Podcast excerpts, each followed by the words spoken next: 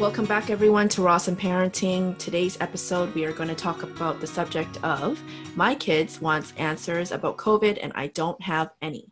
So we have a letter from this mother who is writing about her children, and I can't wait for you to hear this. Okay, so I'm just going to go ahead and start reading. Since the beginning of COVID, it has felt a bit like a juggling act between trying to manage my own anxieties, frustrations, confusions, questions, and sense of loss and supporting my children with their struggles. Their struggles have usually looked more like misbehavior, more fighting, getting angry at me, etc., as well as just a real restlessness. And they don't really understand or know how to express what's actually happening for them when they get upset at me for not being able to do their normal things or when they have asked me how much longer they have to stay at home for I haven't been able to give them a real accurate response. Sometimes when they seen on social media that other kids we know have been allowed to do some of the things that they have not been allowed to do, they really have questioned me or felt like it was unfair. I cannot change the situation or even really give a straight answer most of the time around many of their questions. This has been really frustrating for me. I found that throughout all of this, I'm definitely getting better at managing as an individual and as a parent and at handling this juggling act. Still, there are definitely times I feel exhausted and am excited for the day when COVID is a thing of the past. Amen. I am excited for the day when COVID becomes a thing of the past. It's so sad because life has changed so much right? When I hear this woman's letter, I think I go immediately to this joke that I've said to my friends before. It's like the, at the onset of COVID, every single yeah. parent in the world got promoted. They got the promotion that they never wanted. They got. Oh. I think it's so funny. I it's good to bring light to these situations and it's good to bring light when there's darkness right now because it is such a tough time for everybody not just parents but for people who are single people who suffer from mental health it's just everything's gone haywire it has gone haywire and imagine though being a, mother i mean i don't you don't have to imagine you're a mother right yeah. you you woke up one day and you went from being mother for X amount of hours a day. And then all of a sudden you became mother, teacher, babysitter, counselor, all of these things. You're you're everything. You're head of state yeah. in your own home. What do you freaking do about that? Yeah. It's it's it's so interesting. And so this woman when she talks about juggling, yeah, it is a juggle because guess what, mama, you got promoted big time and yeah. you didn't even get a pay raise. Like how much of a ripoff is that? that is not a good deal at all. Not at all. Not at all. And I get it, right? These children, they want answers. Everybody wants answers, but mm-hmm. it's exceptionally harder when you have to run a household and children are leaning on you for answers that you just can't seem to give because no matter where you search on Google, no matter where you go on these government platforms, nobody has answers. Everything is just still in the works. We don't know. There's too much contradictory information out there where yeah. do we go from there for sure and we as parents have to uh, get this information dissect it and then deliver it to not just our kids but dissect it ourselves and how we feel about it too that's correct? right that's so right. It, it's it's just such a tough situation and i said this in our last podcast first of all you're not alone every parent in the world is understanding this letter. Mm-hmm. So give yourself grace because far too often as parents, we don't do that enough, but we're super hard on ourselves. We're really good at that. So, I mean, I think that this mother seems seems to recognize this, mm-hmm. right? She she and I I I commend her so much for the the thing that she says about her children's struggles have usually looked more like misbehavior. Mm-hmm. And it's important to state something like that because children are anxious to begin mm-hmm. with. Mm-hmm. And the anxiety comes around not knowing. So they are right. restless and they're going to be, they're going to behave in ways that are sometimes rather unlovable. And right. that's exactly when parents need to step in. What do you mean? My son's always lovable. Always, right? he yeah. never misbehaves. Well, well this that's is what I show on social media. oh my god, the, the, we'll get into the social media in just a second. Yes. So, what do you do? What do you do when your when your child is misbehaving, Kathy? I check myself to be honest because I think he's still at an age where he mirrors a lot of my behavior, right? So when I notice he's maybe getting a little bit angrier and mm-hmm. I see it, there's that side of me that I want to be angry, but I realize that maybe that's where he's getting that anger from is I'm maybe less patient.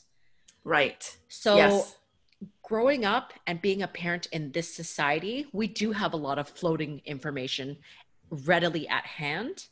Mm. And I recognize when I became a parent that I needed to break some of these cycles that my parents have or that I've inherited from my parents. So here I am juggling how I was raised and childhood issues, and then trying to break that to create something else. That in itself is a huge juggle constantly. It's like my innate behavior wants to do this and wants to be angry but I gotta be Zen and teach him a better form of communication. Oh, is that is that difficult? Uh, hundred. The Zen part, yes. yeah. I can even I can hear in your voice that there there's a little bit of uh, reservations when you're just like, and I have to be Zen. I, and so it's it's one of those things. I want to em- empathize with this woman because yeah. I think it sounds like she is trying to find her zen amidst all of this. I think she yeah. is recognizing that it's difficult for her children. And it doesn't mean that she's she's not struggling. She is struggling quite a lot, right? She says when the kids don't understand, right? Yep. When they get upset at her, and and she's now the scapegoat too, right? That's yep. another part of the promotion. So now you're a scapegoat, and uh, I think it's you know so what? funny when you keep saying the word promotion because it's it, not. that's it is. You just, just, got a promotion. You got a promotion. Oh. It's like being at the worst job ever, and you're just trying to find ways, and not parenting, but just the yeah. idea of being in COVID. It's like you just got assigned to the worst job ever, and you're trying to find ways to get out of it, and then somebody was like, "No, no, no, no because we fired all the other 10 people and we're only keeping you. So here we go, right? We're gonna go, we're gonna, we're all in survival mode. Let's do this. So oh, this so this woman, yeah, this woman is saying, she goes, they want to do normal things. Guess what? Normal's over, right? So what kind of conversations do we need to have at this point? So I, I guess that's where I'm I'm sort of looking towards you for a little bit more of uh, perspective. I think, Kathy, because what are you doing with your child to create a new sense of normal? Well, I'm using what you taught me. Get okay. to a place of curiosity. Yes. Get yeah. to a place of curiosity. And not just with my son, but also with my spouse. Right. Right. So that um, curiosity piece has been so helpful. Thank you so much, Lynn. Of course. And I've been able to be a lot more patient because I'm actually coming from a place of curiosity like, hey, why are you doing this? Okay, what were you expecting when you were doing this? Ah, okay. Way better conversation because he feels I'm trying to understand him. And, you know, us as adults, when we feel misunderstood, where how do we react? We become a child. Yes. So very think defensive. about it. Very defensive, very vocal, whatever that looks like. But think about a child that maybe doesn't have the proper communication skills yet. Right right? Because either their age or whatever the um, blockage is, it's tough for them. It's tough for them. And they're looking to us to lead. And if we're not coming from a place of care and creating a safe space for them to share these emotions, it's it's uh, it's frustrating for them, and they're gonna misbehave.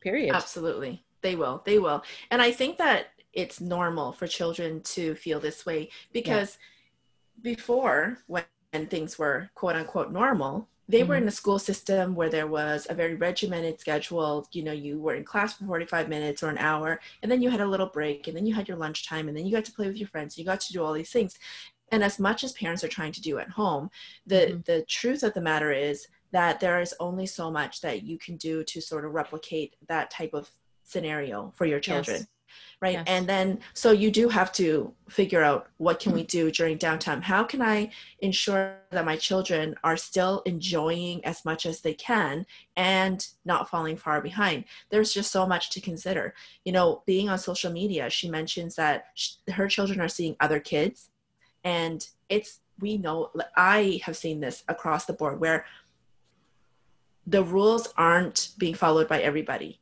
right? And everybody isn't on the same page with the belief system around covid and i get yeah. that and it's so and i don't think there's anything wrong with that and that's where it becomes even more important to have a family conversation yeah. around what is our normal and how do yeah. we avoid comparing with other families because this isn't just about COVID now, right? When we are able to look internally and define our values as a family system, when we're able to define define what our strengths and our goals are as a family mm-hmm. and mm-hmm. individually, it eliminates the need to compare outwardly even after COVID is over. Yes. 100%. I totally, I'm going to piggyback off what you said. I need to check myself because more oftentimes than not, when he's feeling angry, it's because I'm feeling angry. Yes. I just want to emphasize that. Yeah. You know, and we talked in one of our last episodes that children mirror behavior. They really do. The apples don't yes. fall far from the tree. You know, all those cliche sayings. And I realize when he's acting out, for me, it's it's my energy that's projected. Right. Right. right. And kids feel that. Yes. I heard a quote a long time ago and it said children can handle anything so long as they are told the truth about what the state of the matter is. They yeah. can handle anything, right? And so instead of trying to hold all of the weight of unknowing and protecting your child from whatever's happening on social media because this is going to be all the time it's not just covid that they're going to be comparing themselves to on social media adults we do it as well right we yeah. go on and we look at people's lifestyles and we're like oh wow it's better than mine so on and so forth yeah. and uh, and it's not healthy right no. so this is a great opportunity to say okay listen let's have a family meeting mm-hmm. let's talk about what some of our intrinsic motivations are let's talk about what some of our strengths are as an as individuals and how we can come together as a family to create a an environment or a space where we'll get through covid and thrive because it's very important to do that. Guidelines. I like the word guidelines because you can ebb and flow. When we say boundaries, I think far too often it's too restrictive. And as an adult, when there's boundaries, sometimes I just want to cross those boundaries. Right. That's you know, as an, you. as as an totally as an adult. So let alone a child that's just getting to know their boundaries and what they can explore, how far they can push something. It's yes. it's a tough situation that we're in right now. And, you know, us growing up, you and I, we didn't grow up with social media. Like, what did that even mean? We were just getting the World Wide Web. If we want to jump on the internet, we had to wait until someone got off the phone before we do dial up. Yeah. By the time the dial up worked, COVID would have been over. totally. Because the computers were so slow back then. Oh my too. God. if someone picked up the phone when you're trying to do the dial up, oh, now you got to start all over. Oh man. And then we're already outside playing. Right. And I, I guess that's what's tough for me is when I look back, I always try to reflect on what worked for me as a child and what didn't so that I can, you know, copycat that into being a parent. And I realized that when I was outdoors and being around people, that's where I thrived. As soon as we were brought inside and you know we had to do this this this homework clean up i wasn't the most pleasant child ah so okay for me what worked worked for us is i he he's not on social media because he's only three and a half i guess the only social platform that he gets is is youtube but as soon as he starts watching that for too long i immediately see the change in his energy his vibe I'll mm. shut her shut her down. I I usually do a time limit of 20 minutes at a time. Okay. Sometimes it's, you know, gone 2 hours. COVID is a little bit lo- it has been a little bit longer and I've learned to give myself grace cuz it used to give me a lot of anxiety around him being on the electronic device. I'm like, "Oh my god, it's going to ruin his eyes. Oh my gosh, it's going to he's going to surf for things and things are going to pop up. So that was my whole anxiety around it. But as soon as I see a difference in his attitude, I do shut her down and then we go outside and we, we're feeling much better for both of us, right? Oh, great. Yeah. Not only are we connecting because I have to, you know, take him out and we're doing things together, um, it's just better for our mood. Yes, yes. Uh, and just to touch on what you were talking about with social media, or with YouTube and and being on a device, I think that sometimes one of you know, my sister, she's an educator. And one of the things that she says is, and I love this line, she says, you have to pick your battles. Sometimes for children, it's not so much about being on the YouTube or the social media that's the problem. I think it's the context of what they're on it for. I think it's the context of what they're watching and what they're absorbing that makes a difference. Yeah. Right. So, I mean, I think that it makes sense when parents are just like, I don't want them on the device. If you are looking at a nine hour a day mm-hmm. and your child has the uh, attention span of a whole 10 15 minutes max and you're saying that they can't be on a, a, device and you don't have the time to play with them and you don't have the energy to take them outside all the time well something's got to give. All, all that registers in a child's head is no no no no no no no. I want you to try having someone tell you no to like five things that you want and then tell me how it feels right? So this is the point where i want to advocate for the children. The mother here you know she says that uh, the children have questioned and felt like it was really unfair what they're yeah. seeing out there. of course, it's unfair. yeah. Heck yeah, it is, right? I feel like it's unfair. Sometimes mm-hmm. I'm sitting at home and, uh, you know, there was one point during COVID where I wasn't even sure how I felt about it. You know, I was just like, well, is this real? Is this not real? And then I started coughing. Right. And I was just like, oh, oh crap. gosh. I was like, oh, that's just, that's just a symptom. And I decided to lock myself in my room for two weeks. I quarantined myself just because I coughed for like half a day. And I was trying to be courteous because I was like, there's just not enough answers. But I was looking at people going out and I, you know, I, I knew somebody who was just like coughing relentlessly and she was like out and about and it was making me so angry because I was like, that is not fair.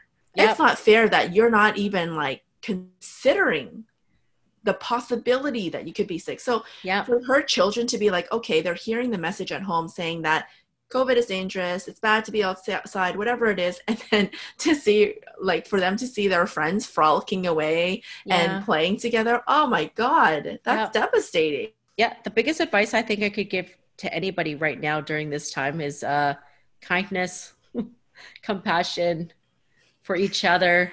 We're all human. We're all in this together. For it's, sure. It's a tough time for everybody.